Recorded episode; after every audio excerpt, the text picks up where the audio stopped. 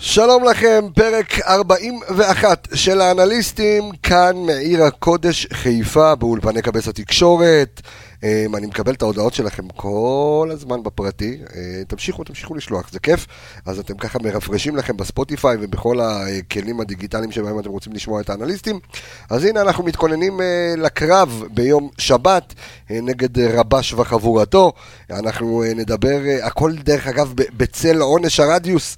שנענשנו היום, העונש האידיוטי והמטומטם הזה, שלא נדבר על הנעמות היו או לא היו, אנחנו כמובן גם נדון בזה, וניכנס לעומק של הסטטיסטיקה והמספרים אה, ומה זה אומר הקרב החשוב הזה, כי אסור לאבד נקודות אה, לפחות עד תחילתו של הפלייאוף.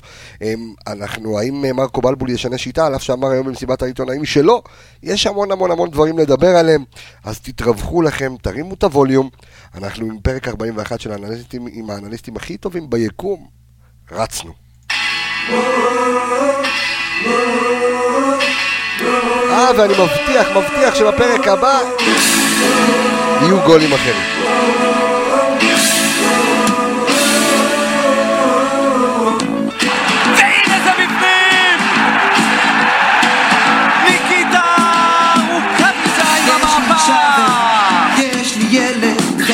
שלי עובד בנמל. עוד כדור טוב, הנה ההזדמנות, זה חייב להיכנס וזה נכנס, דולף חזיזה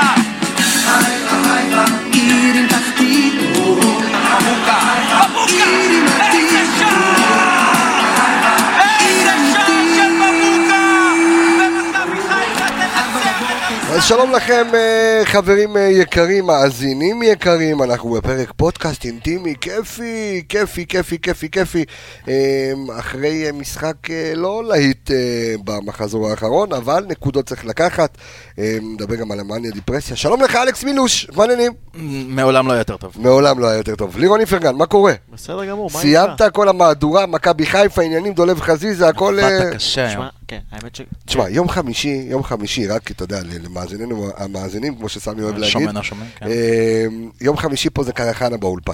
אבל יום כיפי, אני... כן, יום כיפי, אתה יודע, מטפלים באשדוד, ויש את המ"ס אשדוד TV, אפרופו, גילוי נאות, אני חייב לומר, אנחנו- אה, אנחנו משרד הדיגיטל של אה, מ"ס אשדוד, אז אה, אנחנו לא יכולים להביע דעה, אנחנו נדבר טקטיקה, גם לא יכולים מהצד של? אשדוד, אתה יכול, אתה יכול לעשות מה שאתה רוצה, אנחנו, לא, לא, גם אנחנו נביע כאן דעה, אבל אנחנו אה, יודעים גם להביא את המספרים ואת הסטטיסטיקות הרבה יותר טוב, כי מדובר באשדוד, אז זה משחק באמת מעניין, איזה דרבי פרטי, אה, אתה יודע, של המשרד אה, פה בכבש התקשורת, זה מאוד מאוד מעניין, אבל יום חמישי זה יום כיפי, כי אז מגיעים לכאן גם מכבי חיפה, מצלמים פה את המהדורה, כיף גדול, כיף גדול כאן. כן, האמת, היה. פה דולף חזיזה.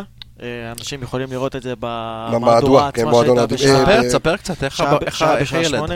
תשמע, קודם כל, כיף לשמוע מה אותו. ביקשתי ממך? סתם. לא משנה, סתם, לא, סתם, סתם. אני זה הוא. אחראי, זה- הוא מנגן על הקונצרט, לירון. תן לי, תן לי קודם את כל, ה... כיף לשמוע אותו. הוא לא מתבלבל במילים. הוא ההפך מבני גנץ.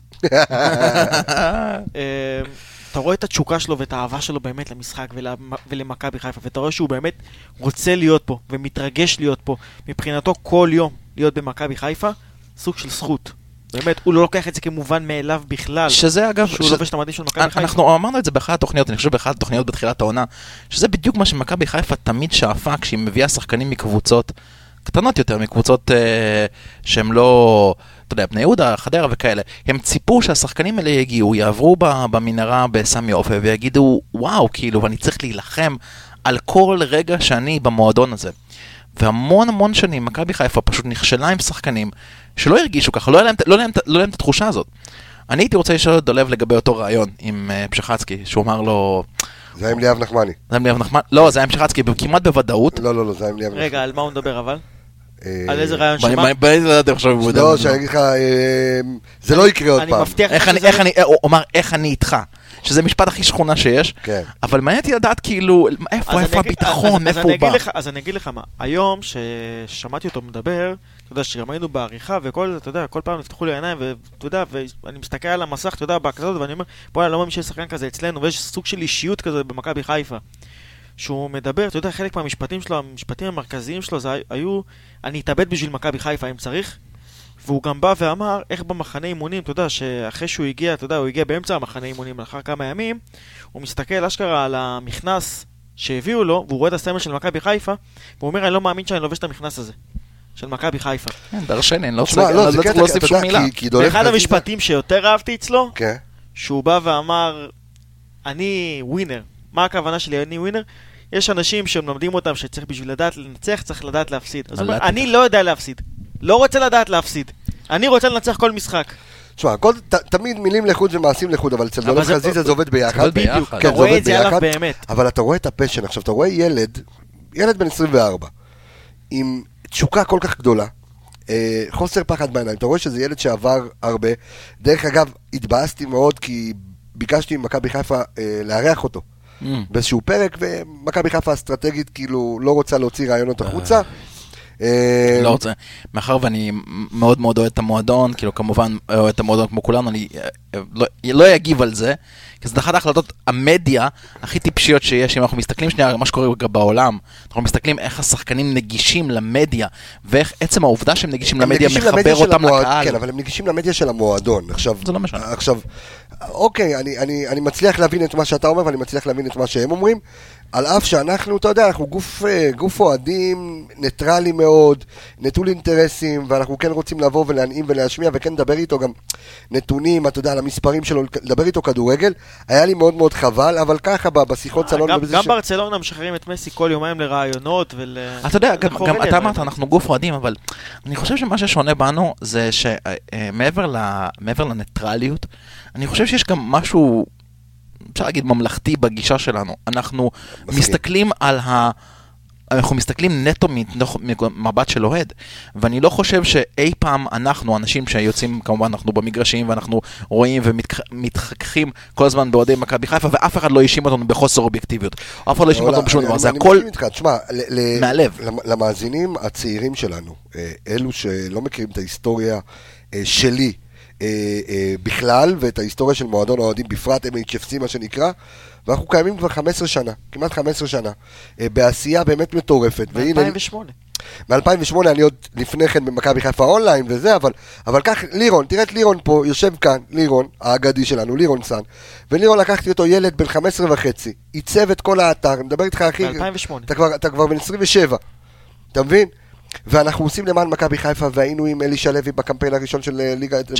בקמפיין של אלישע בצ'מפיון ליג, ועשינו תוכניות והכל, ואנחנו כבר שנים על גבי שנים באמת עושים המון, עם שלל התוכניות שלנו, הגל הירוק וירוק ברשת. ו... אני כבר כמעט חמש שנים איתך. נכון, וירוק ברשת, ויציע ג' וכל, באמת כל התוכניות וכל הדברים שעשינו לאורך השנים, והנה היום האנליסטים, ואנחנו באמת מביאים איזשהו ערך מוסף אחר, אה, אבל בסדר, אני מבין את החששות של מכבי חיפה, כי אומרים, אור, אתה קיבלת, למה הם לא קיבלו. זה בדיוק מה שאני עובר עם מאור בוזגלו והשחקנים שאני עובד איתם, בדילמה למי להתראיין, מה כן. להגיד, מי לדבר. תגיד, אני מכיר את העולם הזה, אם אתה מפטר אותי, אני מקבל פיצויים של 15 שנה? או, כן, אה? היית קטין, אנחנו היה חוזה? נתקזז. חתמתם על אה, מפית כמו משה דדש? תקשיב, השיחה הראשונה שלנו הייתה במסנג'ר. במסנג'ר, אחי. ב-ICQ. לא ב-ICQ, במסנג'ר. במסנג'ר, תקשיב טוב, זה- שיחות ש... עם עוז ותמיר כן, וזה, אחי, דברים מטורפים. ואתה יודע, לתוך הלילה, דברים שהיו שם אתה לשנות. כשאני הייתי בתיכון, זה היה לפני הספירה, אמ, כשהיידי בתיכון, אז היה לי בחור- היה לי חבר, שהיינו נוסעים עם האוטו, והוא היה רואה מישהי כאילו ככה זה, הוא היה פותח את החלון וזה, תרשמי מספר ICQ אחד שמה, כן, אז כזה ישר. מספר של שש ספרות בחיים לא זוכר. אז אני חוזר לדולב חזיזה, ואני אומר שבאמת גם לאורך השנים אה, לא ראיתי באמת אה, בן אדם כזה, ויצא לנו ככה גם לדבר איתו פה, וגם הוא התראיין, אה, ובאמת אה, מכבי חיפה זכתה.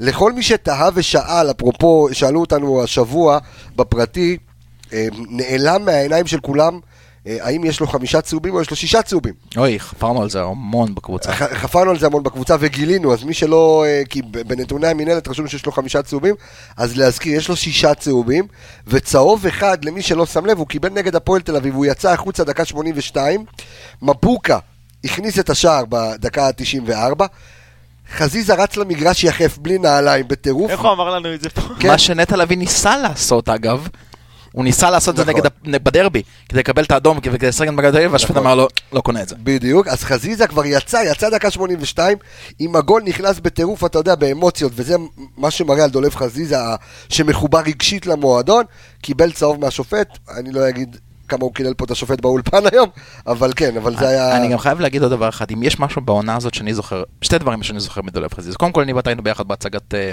שחקנים נכון, בתחילת העונה. נכון. ואני זוכר בריאיון שהוא אמר, ומישהו שאל אותו, האם אתה בנוי להנהיג את מכבי חיפה, או האם אתה מוכן להנהיג את נכון. מכבי חיפה.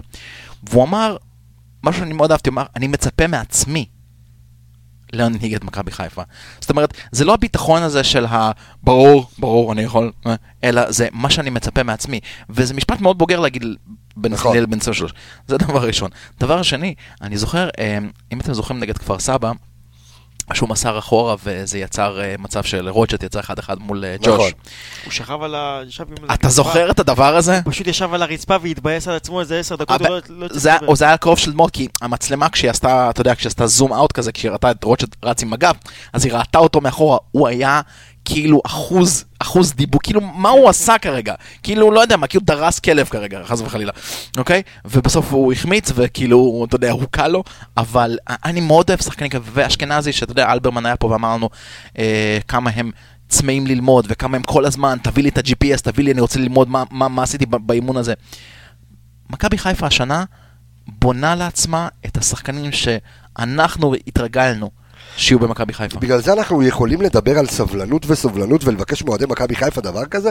כי, כי, אתה יודע, אחד הדברים שהוא כי אמר נבנה גם- כאן משהו לטווח אתה ארוך. יודע, אחד הדברים שהוא אמר גם ששאלו אותו, אתה יודע, אם החלום שלך לבוא ולצאת לאירופה ולהגיע למקומות היותר גבוהים, אז הוא אמר כמובן, אין שחקן שלא רוצה, אבל אני קודם כל רוצה לבוא ולהגיע להישגים עם מכבי חיפה. מבחינתי גם אם זה ייקח שנה, שנתיים או שלוש, אני קודם כל רוצה להגיע למצב שאני לוקח אליפות עם מכבי חיפה, לוקח גביע עם מכבי חיפה, ורק אז חושב על אירופה. הוא אומר, מבחינתי מכבי חיפה זאת הייתה קפיצת מדרגה.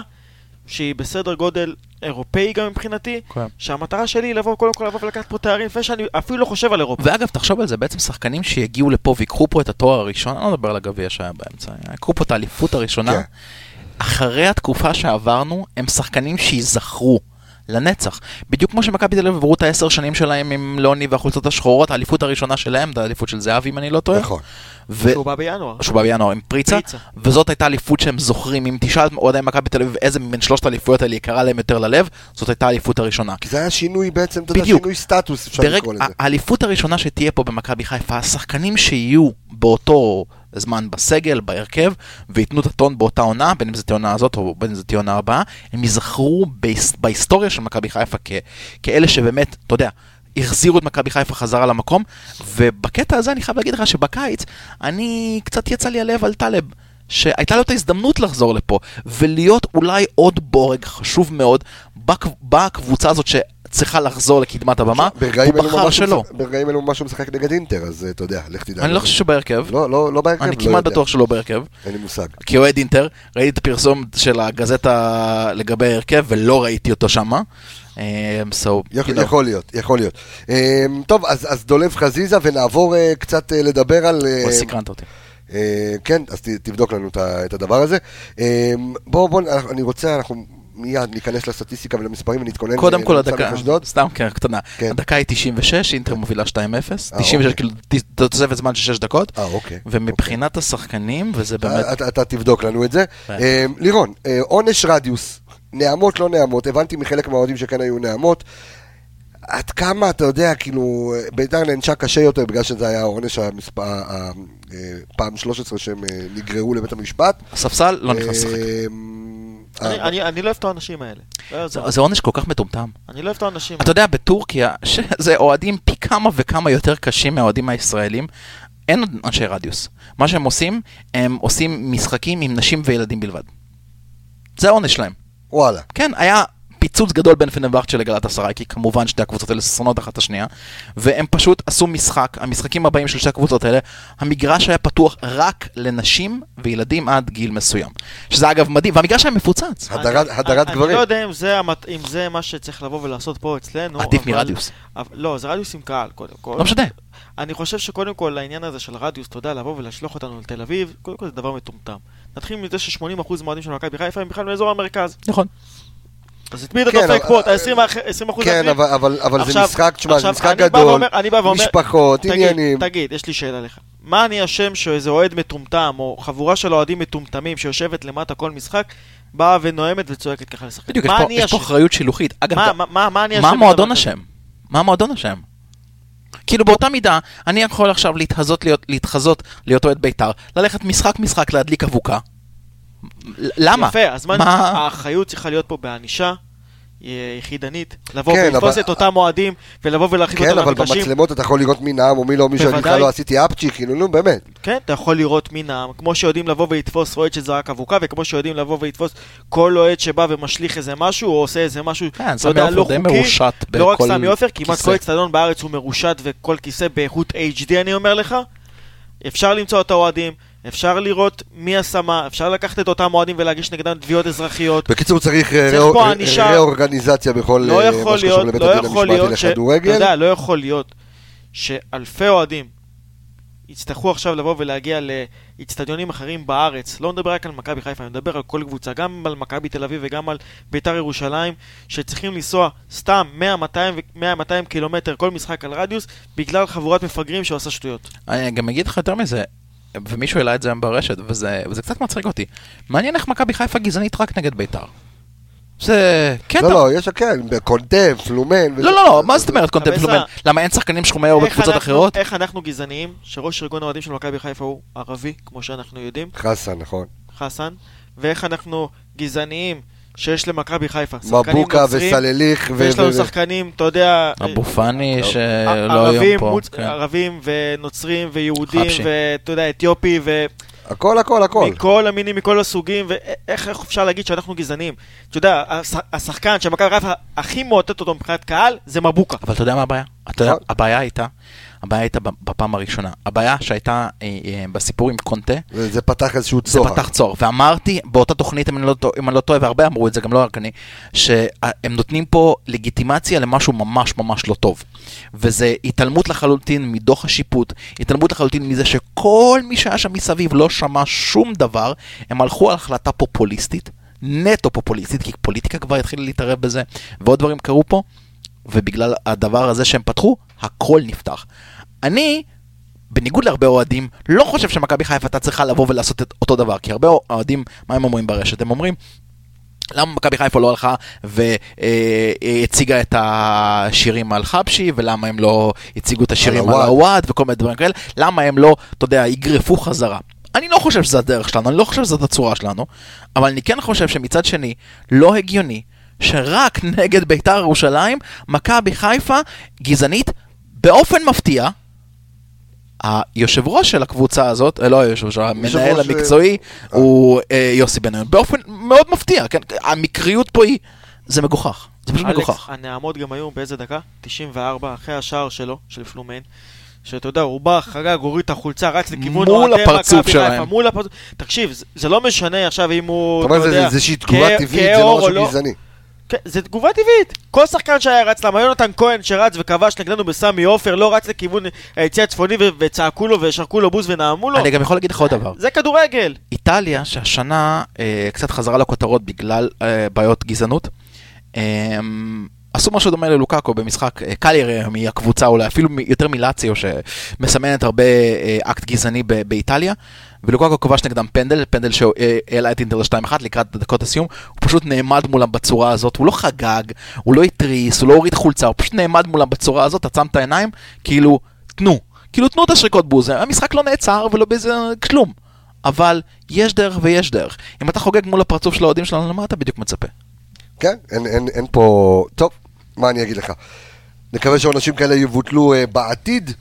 צריך להיות ענישה פרטנית לכל אוהד שתופסים אותו, להגיש, נג...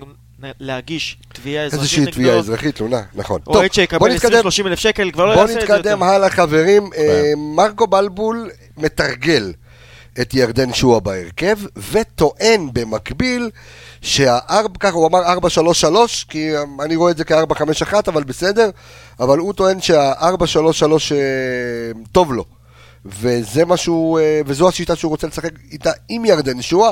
זאת אומרת שאם אני מסתכל כרגע על טקטיקת המשחק של מכבי חיפה, שרי יזוז לאגף, חזיזה בחוץ בגלל צהובים, ווילצחוט כרגיל יפתח בצד שמאל, ושועה מתחת ישחק, ישחק את העשר.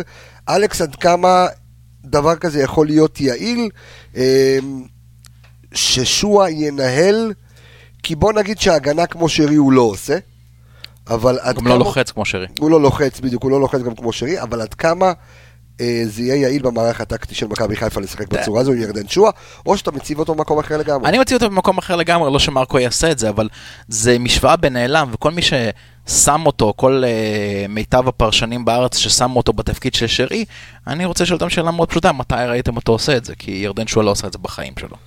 אוקיי, הוא לא עשה את זה בבני יהודה, הוא לא עשה את זה בשום מקום. זה שאולי הוא נמצא באחד הפעמים שהחליפו אותו באזור, ואז מישהו אבל- הסיק, אבל- הוא לא אבל- יכול לעשות... אבל אלו האזורים שהוא אוהב, זאת אומרת, כן, אבל האזור הזה דורש עוד, עוד משהו. תראה, הבעיה היא שכולם, כשמסתכלים על מערך, הם מתעלמים מהצבת שחקנים, הם מתעלמים מה-DNA של השחקן שאתה מציב באותה עמדה, וראינו מערך דומה נגד הפועל תל אביב, והתווכחנו על זה המון, אם זה מערך דומה או מערך שונה, אבל ראינו מערך דומה שמכבי חיפה משחקת נגד הפועל תל אביב, אבל בגלל האופי של השחקנים, השיטת משחק הייתה אחרת לגמרי.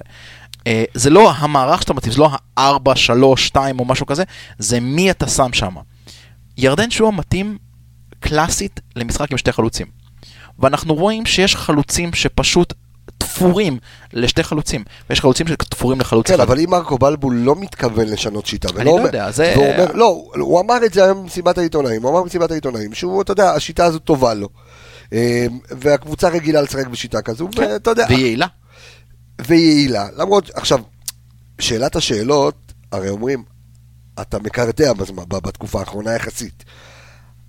לטעמי זה עייפות החומר, זה לא, זה לא עייפות השיטה או, או הרגל השיטה. למרות שקבוצות שלוחצות אותך גבוה, ואפרופו אשדוד, שעשתה את זה בצורה מאוד טובה ומאוד יעילה, כשמשה אוחיון היה בכלל על הקווים.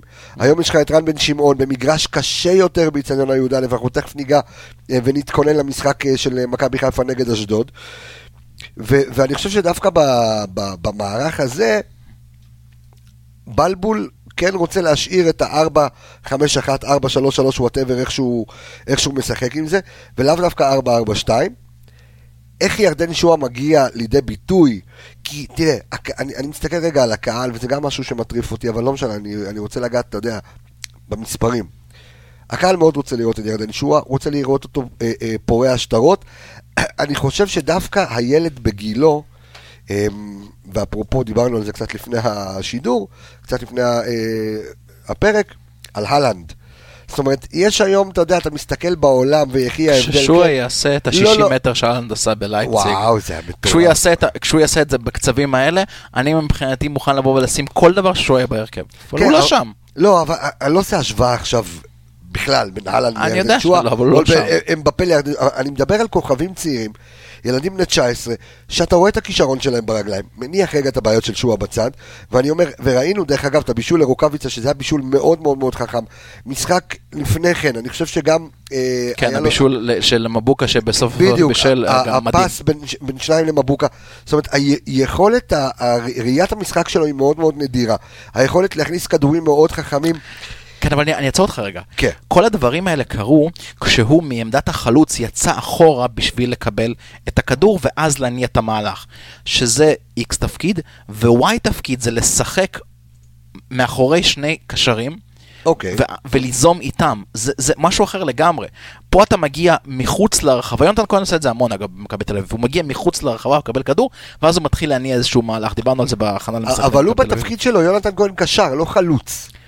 עוד פעם, יונתן כהן הוא חלק... בהגד- בהגדרת התפקיד שלו. בהגדרה, אבל יונתן כהן הוא חלק מ-4-3-3 של מכבי תל אביב, וכל השלישייה משחקת שם מאוד מאוד קרוב, גם אצילי, גם מי שלא פותח שם ב- אם בפרונט. זה צ'יקו או שכטר. והוא, והם משחקים מאוד מאוד קרוב, הם יותר מזכירים את ליברפול בסגנון שלהם, שבו סאלח, מנה ופירמינו משחקים צמוד, מאשר את השיטה שלנו, שאני אישית קורא לה 4-5-1 ולא 4-3-3, כי הכנף... משחק עם שתי שחקני קו שעומדים על... בדיוק, בדיוק.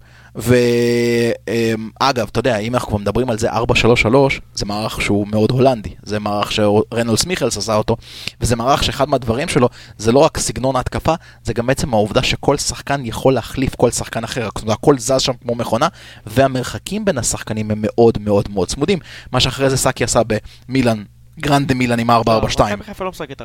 היא לא משחקת 4-3, זה בדיוק הנקודה, היא משחקת 4-5-1. לכן כל מי שאומר ששועה יכול להיות בתפקיד הזה, אני לא יודע על בסיס מה הוא מבסס את זה. שועה הוא שחקן טוב מאוד לחלוץ נוסף, ש- כשיש לידו חלוץ נוסף. אני לא יודע כמה רוקאביצה הוא שחקן טוב ליד חלוץ נוסף. כי רוקאביצה גם בביתר, וגם השנה כשהוא פורח אצלנו, הוא משחק לבד בשפיץ. הוא צריך את הנגיעה וחצי, והוא שם את הגול.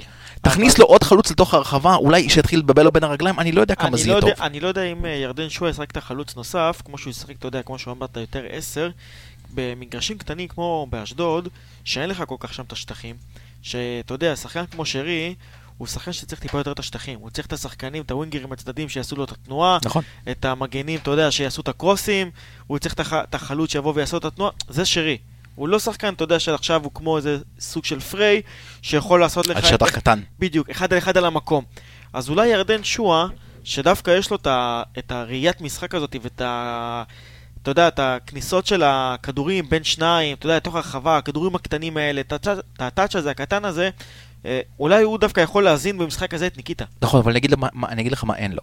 מה שאין לירדן שועה זה עדיין, עדיין אין לו טיפול נקי מאוד בכדור. זאת אומרת, אתה רואה שהוא לפעמים מקבל את הכדור, הקבלת כדור שלו, הטאץ' הראשון, שהוא כל כך, כל הוא כך, ט- כל הוא- כך... הוא טיפה איטי עם הוא זה. טיפה איטי עם זה, הוא טיפה מסורבל לפעמים עם הדבר הזה, והשחקן שנמצא שם חייב לקבל החלטות. כן, אבל לא, יש לו ראיית משחק, אבל אני חושב שגם חוסר הדקות שלו, אה, זה גורם לו- פונקציה. בדיוק, גורם לי להיות פחות, אתה יודע, משויף, פחות חד, נכון. אה, וכמה שהוא יקבל יותר דקות וכמה שהוא יקבל יותר אמונה, אבל אני חושב שדווקא זה מגרשים שמתאימים דווקא לירדן שואה, כי זה מגרשים קטנים. אז זהו, אז... הוא סוג, הוא סוג השחקנים שלא תראו אותו עכשיו, אתה יודע, הוא עושה את הלחץ ורץ כל כך הרבה. אתה יודע, הוא סוג השחקנים, הוא מזכיר את שלומי אזולאי בתור קשר רק. כי שלומי אזולאי, אתה יודע, אצלנו במגרשים גדולים ושיש שטחים. אתה יודע, הוא לא, הוא לא שחקן שבא לידי ביטוי. אבל דווקא במגרשים קטנים, אין ספק. שהוא לא צריך לרוץ כל כך הרבה. יפה, אז אני אומר, אין ספק שבמשחק אה, נגד אשדוד, שלא תבין לא נכון, אני רוצה את שועה בהרכב. אני רוצה את שועה שפותח, אבל בדרך שונה ממה שאתה תיארת. אני לא חושב שמרקו ישחק אז אתה רוצה ב- לשנות שיטה. אני רוצה לשנות שיטה. אני רוצה לשנות שיטה שהיא לא שינוי כל כך גדול לאור החוסרים שלך. לאור החוסרים ולאור הבעיות שלך. חזיזה לא נמצא. זה אומר שאגף ימין בבעיה. סוליך קצת בירידה, הוא עדיין לא במאה אחוז חזר לעצמו. ושרי שרי ישחק שם. אני חושב אוקיי. שהשיטה של 4-4-2 נהרגה במרכאות אצל מרקו, כאילו, אתה יודע, השיטה של ממש הר- בדרבי. אוקיי. בדרבי במחזור השני, כאילו, עסקנו שם 4-4-2, גם עם שועה וגם עם ניקיטה, ומרקו לא אהב את מה שהוא ראה, ומאז הוא פשוט פסל את בוא אני, השיטה הזאת. אני, אני, אני, אני אעשה את זה קצת יותר גדול. שיטת ה-442 מתה מהעולם. שכח ממנה, היא לא קיימת. אף מועדון לא משחק בה. תן לי קבוצה אחת שמשחקת 442 שטוח קלאסי כמו שאנחנו מכירים, אין אף קבוצה שעושה את זה. מהסיבה הפשוטה, שאתה לא יכול להציב שתי שחקנים בקישור, קנטה ופוגבה, אתה לא יכול לשים את שניהם בקישור, כי קבוצה אחרת תשים לך שלוש שחקנים בקישור והיא תשלוט באמצע, לא משנה מה תעשה. כי זה עוד אקסטרה גופה באזור. השיטה הזאת מתה. אף קבוצה לא משחקת באירופה 4-4-2. אף קבוצה. יש וריאציות שונות שהם משחקים 4-4-2, כמו יהלום לצורך המקרה. זה משהו אחר לגמרי. אף קבוצה לא משחקת 4-4-2, תפסיקו עם הדבר הזה. זה מגוחך. ויותר מזה, אתה הולך ופוגע בשחקן הכי טוב שלך העונה. כי תשים את, את, את, את נטע לביא ב-4-4-2, זה כאילו יהיה לו יותר נוח הגנתית, כי כאילו יש שחקן לידו, כאילו, אבל שנינו יודעים שיובל אשכנזי יברח קדימה. ואז אתה, ואז אתה, ואז אתה, א', אתה מרחיב שטח ואתה, ואתה מאבד, אבל יכול להיות שאולי שווה לשחק עם ירדן שואה כחלוץ מדומה, ואז אתה באמת לא יודע איפה, אפילו לא כמו כמו בתפקיד ש- של שרי. כמו שרי, כן, אבל הוא לא- כן. זה לא נמצא. אני מסכים איתך שאתה יכול לעשות 4-3-3, כשיש לך שניים מקדימה, ואז נגיד אתה יכול להריץ את רוקאביצה ושועה, או רוקאביצה ווילצחוט, או שועה ווילצחוט, ואז מאחוריהם את חזיזה כמין אחד שחוזר לא אחורה. חזיזה, חזיזה לא רלוונטי. לא, אני אומר, הזה. אם לצורך המקרה אתה יכול לעשות את זה. ובמשחק כזה, שאתה יודע שהוא משחק קשה, ושאשדוד יוצאים למתפרצות, למה לא לנסות לשנות את זה ל-3-5-2? אני אגיד לך מה, תראה. אני לא יודע למה רן בן שמעון מתכונן, ואנחנו עכשיו נכנסים ככה ללב של הניתוח אה, לקראת אשדוד, אה, אבל יש משהו שעובד ברוב המקרים. אגב, בתור אחד שמכין את ההרכבים של אשדוד, כל שבוע יש להם הרכב שונה.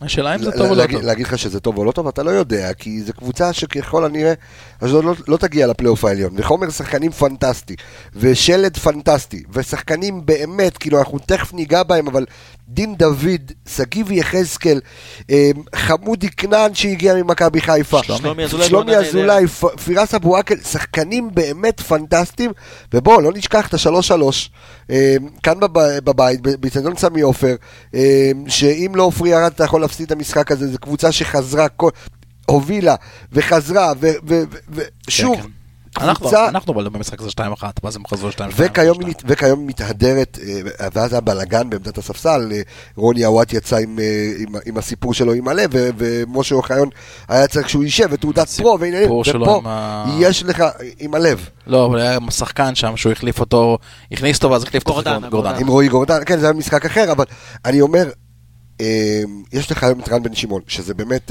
וזו הכותרת שלנו לנושא, כי אנחנו מתחילים לגעת באשדוד, רבי שמעון. רן בן שמעון שחוזר מנבחרת קפריסין, אה, מאימון נבחרת קפריסין, עושה שם שנתיים שלוש, כן. אה, ואני חושב שהוא מאמן מצוין, מאמן מצוין. אה, זה מה אני חושב. לא יודע, אני חושב שרן בן שמעון שקיבל צ'אנסים בקבוצות גדולות, נכשל. אה, מה זה קבוצות גדולות? כאילו בית"ר ירושלים? עשה שם דווקא אה, גם עונה מכבי לא רעה. גם מכבי תל אביב. אימן במכבי תל אביב? אימן במכבי תל אביב? כן, היה לו, היה לו קדנציה. כן, אחרי קריית שמונה, לא, לא זוכר, אבל, אבל שוב, איש מאוד מאוד חכם, איש מבין כדורגל, אה, להיות מאמן נבחרת קפריסין לא הולך ברגל. אה, עזוב שאני מכיר את האיש, ואני חושב שהוא, אני חושב שהוא מאמן כדורגל טוב. יש לו הרבה ידע והרבה כדורגל, והוא יודע להתכ- הוא יתכונן למכבי חיפה. ו, ואני חושב ש... איך הוא ישחק נגד אשדוד? הוא היה בהפועל תל אביב, לא במכבי תל אביב. אז הוא היה בהפועל תל הוא היה אביב. בהפועל תל אביב, היה גם במכבי תל אביב היה ב-2008. הוא היה ב... מכבי תל אביב נכון. ב-2008. גם נוער מכבי תל אביב, אחרי זה הפועל חיפה, קריית שמונה עם האליפות. מכבי תל אביב ב-2008, עונה לא טובה, חזר לקריית שמונה. רן בן שמעון, אז אני אומר שוב, רן בן שמעון באמת אה, שחקן, אה, שחקן, אני אומר, אה, היה שחקן פנטסטי, אבל... אה, הוא עדיין זוכר מישהו כן. שהוא רודף אחריו. שרודף אחריו, הוא- לא, שהוא היה, שהוא הוא רדף, אחריו. רדף אחרי יוסי בניון, לא השיג אותו, עד היום הוא לא השיג אותו. כן. אה, ואני חושב ששוב, זה משחק מאוד מאוד קשה, כי אשדוד היא לא קבוצה קלאסית, היא לא קבוצה, תקרא לזה קבוצה קטנה קלאסית, היא קבוצה שבאה לשחק כדורגל. החלוץ של הדין דוד כבר עם שבעה שערים, כן. חלוץ פנטסטי. אה, שגיב ויחזקאל, הם, הם משחקים ביחד ב, ב, בשיטה מאוד מאוד מעניינת, גם כשהם משנים את הש, שיטת המשחק שלהם, היא קבוצה מסוכנת שיכולה להבקיע, ב, ועוד אצלה בבית.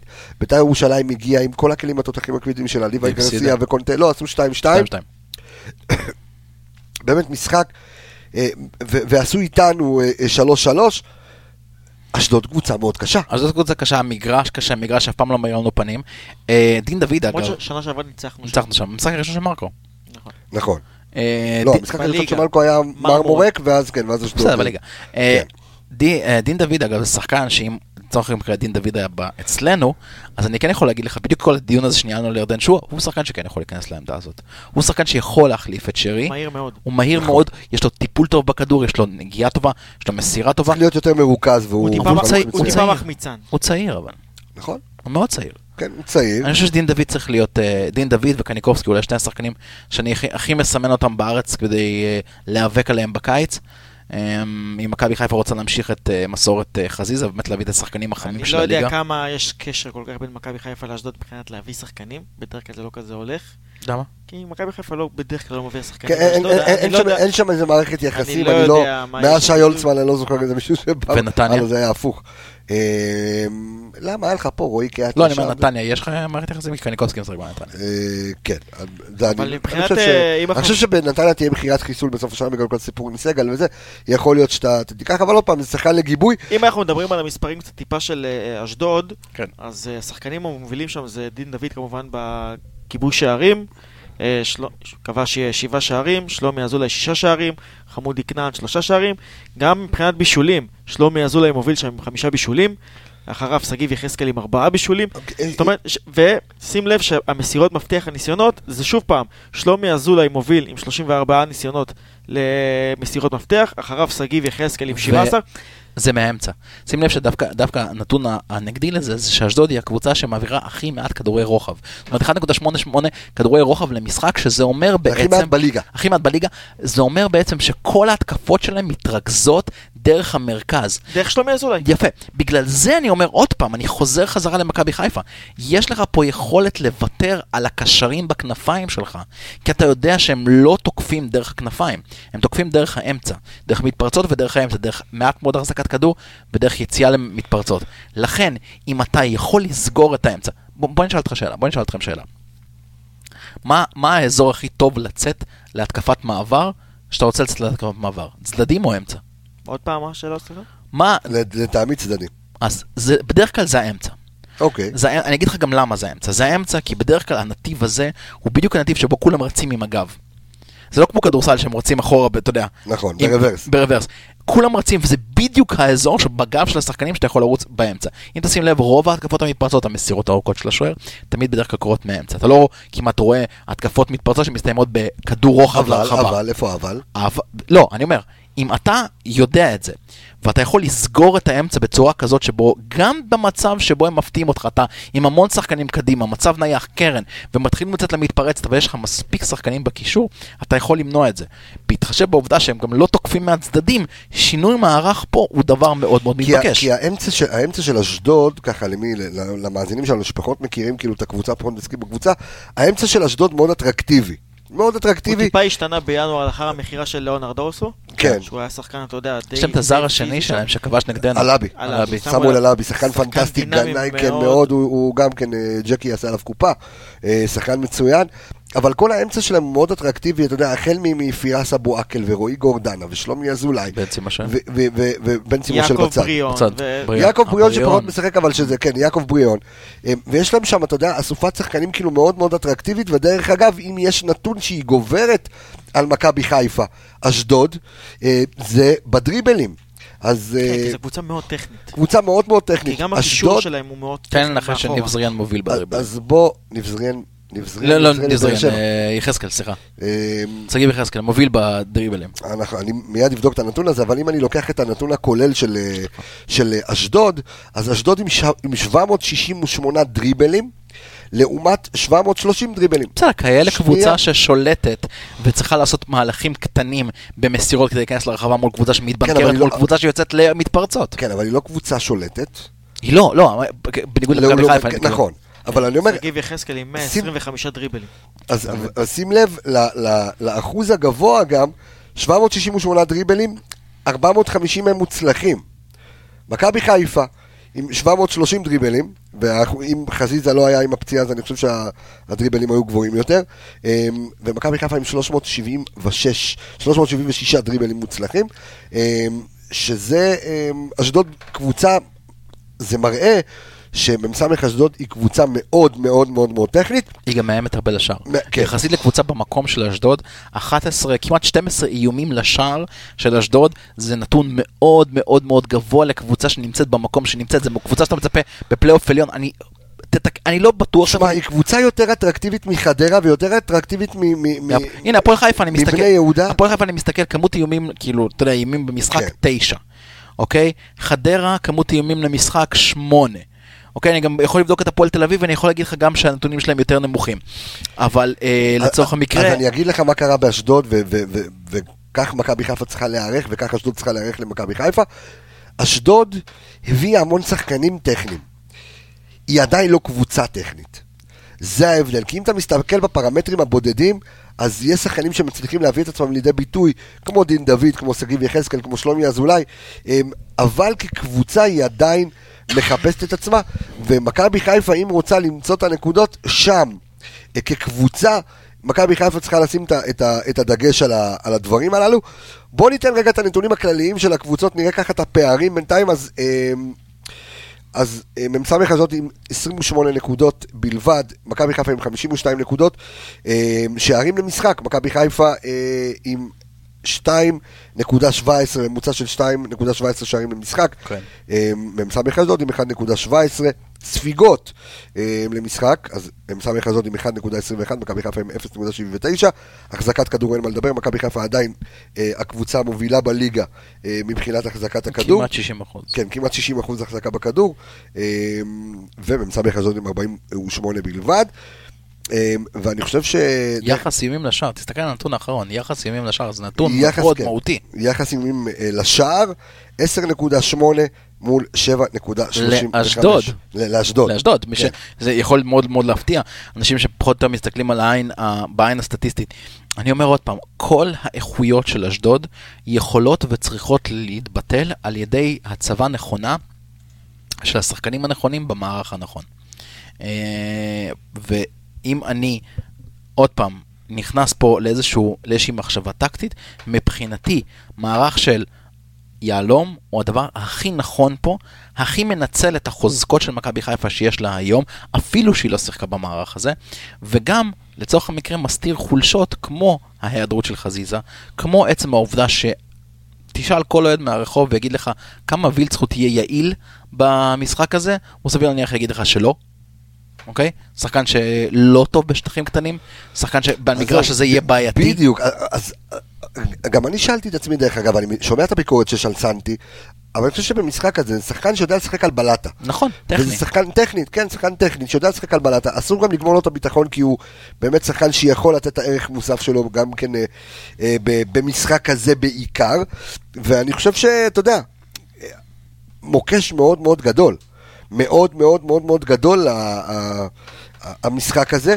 ובואו נספר, ניתן איזשהו נתון פיקנטי, אה, שהתיקו שהיה בינינו, אה, השלוש שלוש, הוא היה אה, התיקו הראשון בין שתי הקבוצות מאז 2016, כמעט ארבע שנים עברו.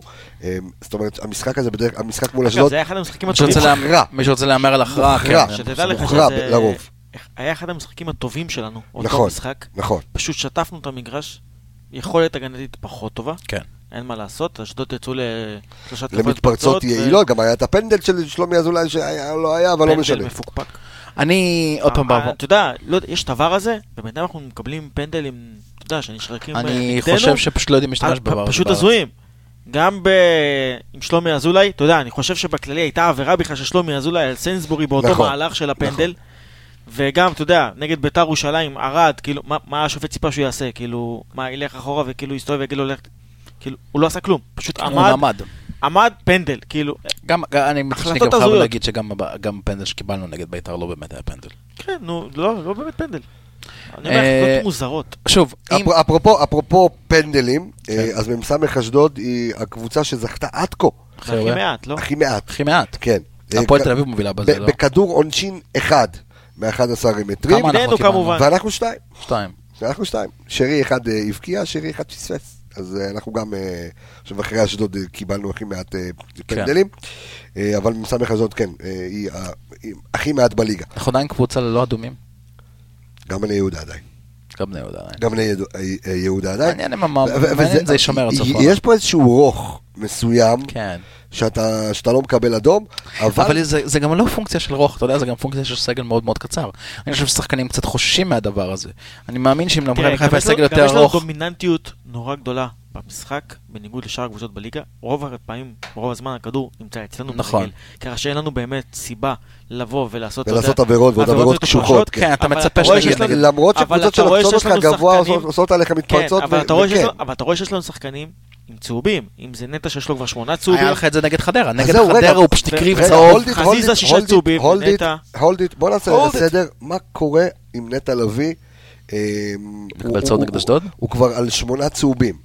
זאת אומרת, בוא נגיד מה הוא לא עושה, קודם כל חשוב להסביר ל- למאזינים שלנו שכשאתה מקבל הרחקה ראשונה אחרי חמישה צהובים, ההרחקה הבאה היא אחרי ארבעה צהובים. או, נכון, עוד צהוב אחד. עוד צהוב אחד. או, זה כל פעם יורד אגב. בהרחקה הבאה אגב זה שלוש צהובים. סתם שתדע. ואם אני לא טועה גם בשלוש צהובים זה גם... בהרחקה זה הוא לא עושה כלום ופשוט מורחק. עולה לדשא, צא כן, החוצה. צא החוצה. אה, לא, זה דבר ראשון. דבר שני, זה- רגע, אז- זה אומר שהוא יכול להיות מורחק גם עכשיו וגם בפלייאוף אז מה- צריך לעשות? אין זאת אומרת, אין פה תרחיש טוב. אני כבר אומר לך, לפני שאני אומר לך תרחישים, אין תן תרחיש תן טוב. לי תרחיש אופטימי. התרחיש האופטימי זה בעצם להיעדר מהמשחק אה, אה, הראשון. בפלייאוף. כן. לא לא יודע אם הראשון, תלוי מי תסיים אין שם. תרחיש אופטימי. תלוי מי תסיים שם. צר לי, אין תרחיש אופטימי. לא, אם אני מסתכל... גם הוא מקבל אדום בית"ר נגד אחת הקבוצות האלה, אה, תקשיב, אם הוא מקבל צהוב נגד אשדוד, כן, הוא לא משחק נגד באר שבע בגביע. בגביע, נכון. שזה סיבוב אחד, ואם הוא מקבל נגד... זה שלב אחד, זה נוקאוט, אז אם הוא מקבל הצהוב נגד- במשחק נגד באר שבע בליגה, כן, אז הוא יכול להחמיץ או את הדרבי, או הפועל תל אביב, כי אתה משחק נגד החמישית או השישית. הקבוצות שמשחקות שם באזור הזה זה הפועל תל אביב ופועל חיפה. אבל אני עדיף מעדיף מאשר... הפועל תל אביב. אבל עדיף מאשר... אם זה יהיה הפועל תל אביב, אם זה דרבי. לא, אני אומר אם נופל. הוא מעדיף הפועל תל אביב. אגב, להפועל תל אביב, שתדע לך, יש הגרלה הרבה יותר קשה בשתי המשחקים האחרונים. יש להם מכבי תל אביב, ואני לא זוכר מי עוד. הפועל חיפה משחקת נגד נס ציונה, במשחק הקרוב, אוקיי? והיא צריכה לנצח שם. הפועל תל- אביב די תלויה בעצמה, אם אני לא טועה. אה, כן, היא תלויה בעצמה, אבל היא עם הגרלה מאוד קשה, זאת אומרת, היא צריכה לנצח את מכבי תל אביב. תשמע, ואין לך, ואין לך... אין תרחיש טוב. ואם, אם, אם איזשהו תרחיש הכי גרוע, איכשהו הצהוב שלו נמשך לגביע בבאר שבע, צהוב שם בעצם גומר אתה יודע מה יותר גומר גרוע את מכבי גם? תל אביב. אתה יודע, אנחנו מסתכלים רק על נטע לביא. גם אין לך מחליף לאשכנזי. אבל זה לא משנה, יש לך, יש לך. פחות טוב, אבל יש לך. מקסים. מקסים. מקסים, בסדר. אין לך היום שחקן שאין לו מחליף למעט נטע. עם פער כזה גדול. זאת אומרת, הרע במיעוטו זה שנטע לביא יקבל צהוב נגד הפועל באר שבע במשחק הראשון. כאילו במשחק בליגה. כן. תלוי אם זאת תהיה הפועל, עוד פעם, שוב, תלוי אם זה תהיה הפועל חיפה, מה זה או משנה? הפועל תל אביב. אבל אחר כך יהיה לך מכבי תל אביב. בדיוק. תראה עוד פעם, בוא- עוד פעם. אז- לא עדיף לך בוא עכשיו נציין את התרחישים. מה, אתה- אז תאבד אותו נגד הפועל באר לא, שבע? אז יש לי שאלה, אז מה עדיף עכשיו לקבל ולהיות מורחק בגביע, או לא, שיקבל לא במשחק או הזה. דרבי? תקשיב, דרבי. שני- משחקים, בוא, שני שהוא הקרובים? רגע, לא, אתה מעדיף שהוא ישחק בגביע ותעוף? בוא, זה בינתיים... אתה יודע, זה מצחיק אותי, כי זה בינתיים אנחנו- כאילו- זה כאילו אנחנו אומרים קבוצה של איש אחד. נטע לא משחק, אנחנו עפים, אבל- אבל- נטע משחק, לא, אנחנו עולים. אבל אתה מעדיף לשחק, אתה מעדיף במשחק שהוא משחק על הכל, שהוא משחק נוקאוט, אתה מעדיף את הסגל הכי חזק שלך. עכשיו תראה, אתה צריך להגיע לפלייאוף העליון עם כמה שפחות פער. זה, זה ברור לכולם. ברור. עכשיו נטע ישחק בשני המשחקים הקרובים, אה, לא משנה מה, אלא אם כן הוא יקבל אדום נגד אשדוד, בסדר? אלא אם כן. אה, אבל הוא לא יקבל אדום נגד אשדוד, לא רואה שום סיבה, מכבי חיפה לא קיבלה אדום, לא הייתי מהמר נגד זה. אם הוא יקבל צהוב נגד אשדוד, הוא נהדר נגד באר שבע, במשחק רדיוס, במשחק האחרון של הסיבוב האחרון לפני הכניסה לפלייאוף, שיכול להיות באיזושהי קונסטלציה, שאתה תגיע לשם בשלוש הפרש מכבי תל אביב, או בארבע הפרש מכבי תל אביב, תלוי מה יהיה בדרבי, או שאתה תגיע בשש הפרש, תפסיד שמה, יש לך תשע הפרש. לא טוב. שורה תחתונה, רגע, שנייה. נטע יהיה מורחק, מתישהו. ברור, זה ברור. נכון. אתה, הוא מקבל את הצהוב נגד באר שבע, הוא נהדר בגביע. הוא נהדר בגביע, שזה משחק אחד, כמו לא. שאמרתי, אם נוקאוט. הוא- אם סליחה, אם הוא מקבל בצהוב צהוב נגד אשדוד. הוא נהדר ב- נגד באר שבע, אה, במשחק, ה- אה, אה, בעצם על כל הקופה, מי שמנצחת, עוברת הלאה. אני מזכיר, מכבי תל אביב לא נמצאת במפעל, אוקיי? מכבי תל אביב כבר לא נמצאת בגביע, שאם יש לך איזשהו מסלול לכיוון הגביע, יש לך פה יותר יש הזדמנות. יש לך הזדמנות, כן. יפה. אם הוא מקבל את הצהוב נגד אה, באר שבע במשחק, במשחק הרדיוס, אז הוא יהיה מורחק מהמשחק הראשון של נגד פלייאוף. לכאורה, זה התרחיש הטוב זה ביותר. הרע הרע במיעוטו. כי אתה מקבל. בעצם קבוצה ממקום 5-6, זה יכול להיות חדרה, זה יכול להיות הפועל חיפה, זה יכול להיות הפועל תל אביב. אתה מקבל את הקבוצה שהיא לא מאלה שאמורים לרוץ בפלייאוף העליון, קבוצה של סוג של עצם העובדה שהם הגיעו לפלייאוף העליון, די סגרו כבר את הבסטה. מסקנה, אם, אם, ויש לי הרגשה רעה כזאת, אם איכשהו הוא מצליח להתחמק מצהוב באשדוד, ובצהוב, אז נגד מכבי תל אביב שוב הוא לא והוא ישחק. יקבל את הצהוב בגביע, אז אה, אז כן. אז אה, אותו אז סרט. אני כבר מה אצלו לשבור את הרגל יופי א- וטריוס. אותו סרט ואין לך כבר אה, ג'יאנדו פוקס. נתון אחרון לפני שאנחנו מסיימים את הפודקאסט הזה, ככה נתון מעניין ומרתק. אז ניקיטה רוקאביצה כבש תשעה שערים בעשרת משחקי הליגה האחרונים. הוא כבש עשרה, אשדוד כולה כבשה עשרה שערים. ניקיטה אם אני לא טועה כבש, באותה תקופה. אבל הוא כבש גם צמד, זאת אומרת הוא כאילו, אה, הוא כאילו שער כל מחזור בגלל שיש לו בשע- במחזור אחד צמד. נכון, אבל אני אומר, בעשרה משחקים הוא שם תשעה שערים, איזה עונה. אשדוד בעשרה משחקים עשו הש- עשרה אה, שערים. תקשיב, שזה יפה, אה, והוא באמת אה, בע- בעונה פנטסטית. אני אומר, כן. קודם כל, איך- איך אתה לצורך המקרה פותח? איך אני פותח? כן. אני, אני משחק... אה, שאלתי את, אה, כן, כבודו. כן, לירון, כן, הנה, בבקשה. אה, אני הייתי פותח אה, עם, אתה יודע, ג'וש בשער, כן. סיינסבורי, ארד, מבוקה, סאן. ברגיל, נו, מה- מה ברגיל. השינויים? תן לי את השינויים. השינויים, אתה יודע, זה לבוא ולהוציא, אתה יודע, אני לא יודע אם הייתי משחק עם אה, יאניק במשחק הזה, אוקיי. כן. בגלל שאני חושב שיאניק זה שחקן שיותר מתאים שטחים במגרש כמו אשדוד, או מגרש... אתה אומר מבחינת. הקישור נטע אשכנזי שרי, בצורה הזאת? נטע אשכנזי שרי. או בצורה הזאת, סליחה? אני- אני אישית הייתי... אף אחד לא רואה את הצורות, אז אתה יודע. אני- לא, אני אני תכף אני אסביר את הצורות, אני רוצה להבין מה ההרכב שלו. כן, אני אישית הייתי פותח עם מבוקה. אם אני, אם, משחק, אם אני מסתכל על הלוח הפוך, אוקיי. זה מבוקה בצד ימין, זה Mm. ארד, סיינסבורי, סאן, סון. הייתי משחק עם אה, נטע, עם אשכנזי, אה, אתה יודע, שרי, כן. שמשחק, הייתי משחק עם אה, אפילו מקסים פה, אוקיי. הייתי משחק עם מקסים אוקיי. פה, הייתי משחק עם שרי, והייתי משחק, אתה יודע, עם, אה, גם עם שואה וגם עם אה, רוקאביצה. אוקיי, מה קורה עם האגף הזה? יפה. מה שהייתי בא ועושה פה, הייתי, הייתי משנה מבחינת השיטה, מה, שאני גבוהים? רציתי, מגנים זה? מגנים גבוהים, מגנים גבוהים, בדיוק. שזה לשחק סוג של שיטה של, אה, שנטע מצטרף של לבלמים. שלוש, בדיוק, שנטע טיפה מצטרף לבלמים, ואז זה עושה שלוש, חמש, שתיים. הבנתי. זה השיטה שאני אשחק באשדוד, זה מגרש קטן, זה מגרש צפוף, אנחנו צריכים גם למעלה, זה- זה 3-5-2 מדומה, זה לא בדיוק 3-5-2, נכון. כי זה- זה נטע... זה חמש, שלוש, שתיים, נ- נטע בלם מדומה, קשר אחורי זה בלם. מה שקוראים אותו מודל סביליה. זה אוקיי, מה שאני נכון. הייתי משחק, אתה יודע, במגרש צפוף, מגרש קטן, אני רוצה את השחקנים גם מהאגפים שיכולים לבוא ולפתוח לי, וגם אני רוצה שני חלוצים, ואני רוצה אמצע חזק. אני רוצה מבחינתי, זה לבוא ולקחת עכשיו את מקסים, להגיד לו, שומע, אתה לא מעניין אותי יותר במשחק הזה. קח את שלומי אזולאי, יאללה ביי. כן. אה, אני אגיד לך מה אני, מה אני הייתי עושה. אני הייתי, מבחינת ההגנה אני פותח אותו דבר, ללא שום ס- צל של ספק. כמובן עם סיינסבורי. אתה משחק 4-4-2 יהלום, בקיצור, אני משחק 4 2 יהלום, אבל חשוב לי עוד כמו פעם... שאני חשבתי. כן. נכון, אבל חשוב לי עוד פעם לה- להדגיש פה את האיכויות. אה, קודם כל, אתה רוצה לבטן את ההגנה, אתה רוצה להגיע למצב שבו נטע יותר מצטרף לבלמים. במצב, במצב של יהלום הוא חוזר לבלמים בצורה מאוד מאוד פשוטה, בעיקר כששני המגנים שלך יעלו ויש להם קווים פתוחים. זה דבר ראשון. דבר שני, אתה רוצה לבטן את האמצע, כל התקפות שלהם מגיעות מהאמצע, הם מעבירים הכי מעט שחקנים, הכי מעט כדורים מהאגפים, אתה מבטן את האמצע עם ארבעה שחקנים. אתה שם את נטע, מאחורי אתה שם את אשכנזי, אתה שם את מקסים ואתה שם את שרי. במצב הזה, שרי הרבה הרבה יותר חופשי. הוא הרבה יותר חופשי ללחוץ עם השלישייה הקדמית, הוא הרבה יותר חופשי לעשות עוד פעולות במגרש. לשים את יניק אה, במגרש כזה, זה לפי דעתי לא נכון. כל האיכויות שלו הולכות לאיבוד במשחק הזה. אין לך את חזיזה בימין, סליח לא נראה טוב בימין. אגב, במצב מסוים אתה גם יכול לשחק עם סליח פה, ליד אשכנזי. אוקיי? כי סליח שיחק את התפקיד הזה באמצע, ואז הוא ושרי יכולים להתחלף. וכמובן, אתה משחק אחד אחד עם אה, שועה ורוקאביצה. אז אתה משחק... שוער אחורי. אז אתה משחק 3-5-2, אתה משחק 4-4-2 יהלום, אני חוזר למציאות ואני חושב שמרקו ישחק 4-5... לא, עזוב מה, לא, לא. לא דיברנו, מה- אם אני אומר לא, מה לא, מרקו לא. יעלה, לא, זה אז- 4 אז- 3 3 אז אני- רגיל. אז אם אני שואל מה עדיף, אז אני מאוד מתחבר לשיטה של אלכס, ל-4-4-2 יהלום, אממה, בגלל שאני מכיר את מרקו, ואני חושב שה-4-3-3, אה, שבעצם חז- אה, ששועה ישחק על התפקיד של שרי, יותר חלוץ מדומה, ובואו נראה מה יהיה, אני חושב שזה עדיף למכבי חיפה מאשר להכיר שיטה שונה זאת אומרת, לגמרי. אתה אומר שסוליך יפתח. לא, עם ווילסקוט. אהה. עם ווילסקוט. שרי באגף, שרי באגף, ווילסקוט בא- באגף אה, אה, ימין. אשכנזי ונטע לבד בצד? בדיוק. אה, ויש לך אתה את אומר שהוא יעלה. כמו נגד... אה, אז לא, אז הוא עדיין שני מערך. ממה שאתה מדבר כרגע זה עדיין 4-4-2. שונה, קווים. לא בדיוק, אני חושב ש... לא, לא, לא, לא, לא, לא, הרגיל, 4-5-1.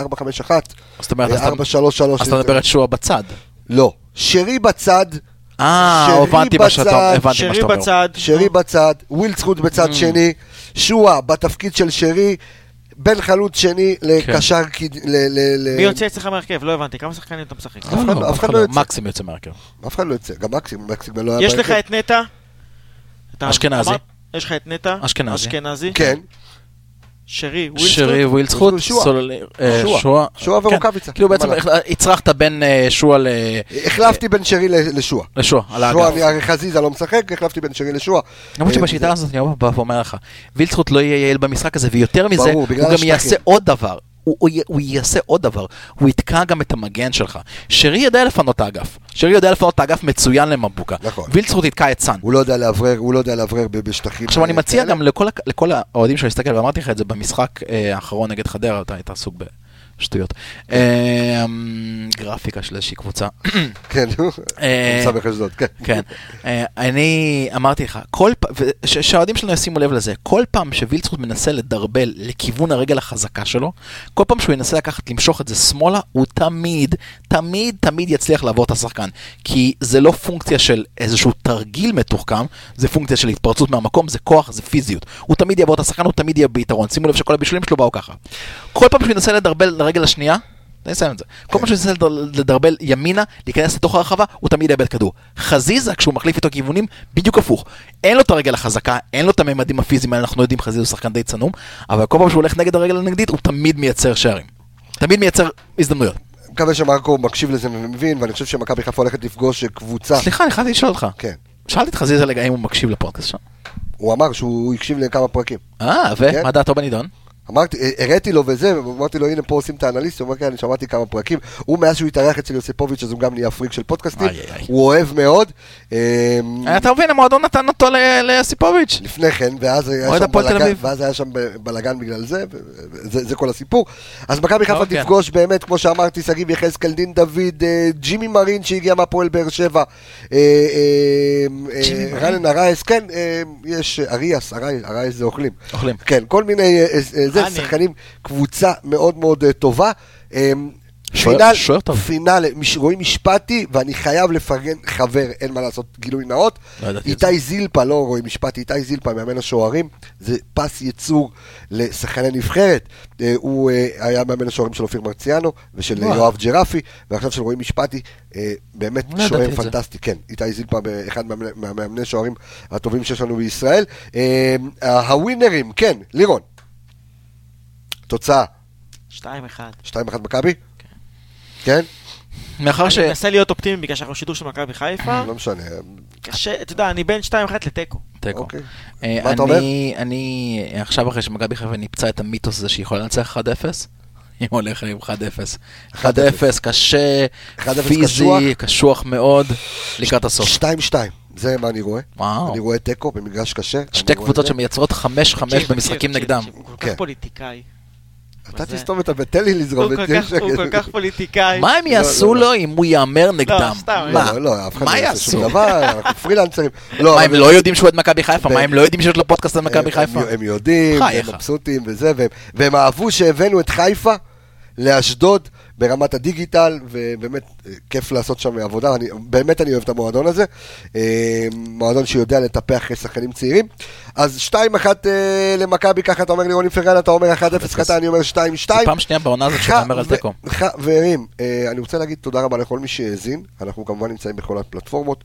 אלכס מילוש, ת- אלכס מילוש, תודה רבה לך יקירי. לירון איפרגן, תודה רבה. לך. ואני, תודה רבה לי, רפאל קבסה, שעשה ניתוח לייזר. ורואה כמו שד, ומבסוט מזה. עד שהבן אדם עושה ניתוח לייזר, השידור לא מצולם, גם לא כלום. אתה מבין? כן, כן, שאני רואה את הקולות. למה שידור לא מצולם? והם רואים את אה, כי הקולות. קבס הראה איך השידור נראה, ואז הוא אמר, "טוב, כן. סתם לא. באמת? סגרת השידור? סגרת את הצילום? לא, הוא גם- לא, הוא גם מצולם. הוא גם איי, מצולם. אני רוצה להגיד תודה רבה. חברים יקרים, אני רוצה להגיד לכם, כן. תאזינו ותצפו ותקשיבו לתוכניות הנכונות. תקשיבו לתוכניות שאשכרה מייצגות את האוהדים. תקשיבו לתוכניות שהשחקן, שהאנשים שמנהלים את התוכניות האלה, מנהלים, אגב, שזה אתה, כן. ונמצאים בה, הם אוהדים אמיתיים. הם אוהדים שבחיים, בחיים חברתית. לא יצאו בשביל כותרת נגד המועדון שהם אוהדים. בחיים.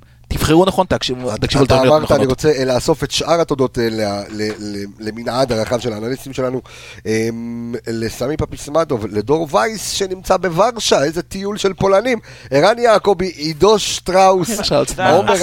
עומר איילון, כן, אוקיי, בהצלחה עם זה. אמ, אני רפאל קבס החברים.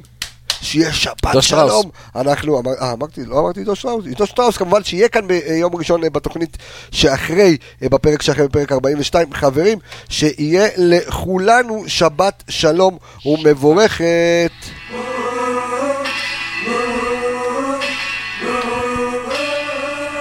תמיד כשאני שומע את השער הראשון, אני לא בטוח מי מפקיע, כי אני מרגיש שהוא הולך להגיד חזיזה ואז היא לקיטה. ניקיטה רוקאביצה. נכון? שם לב? ביי ביי.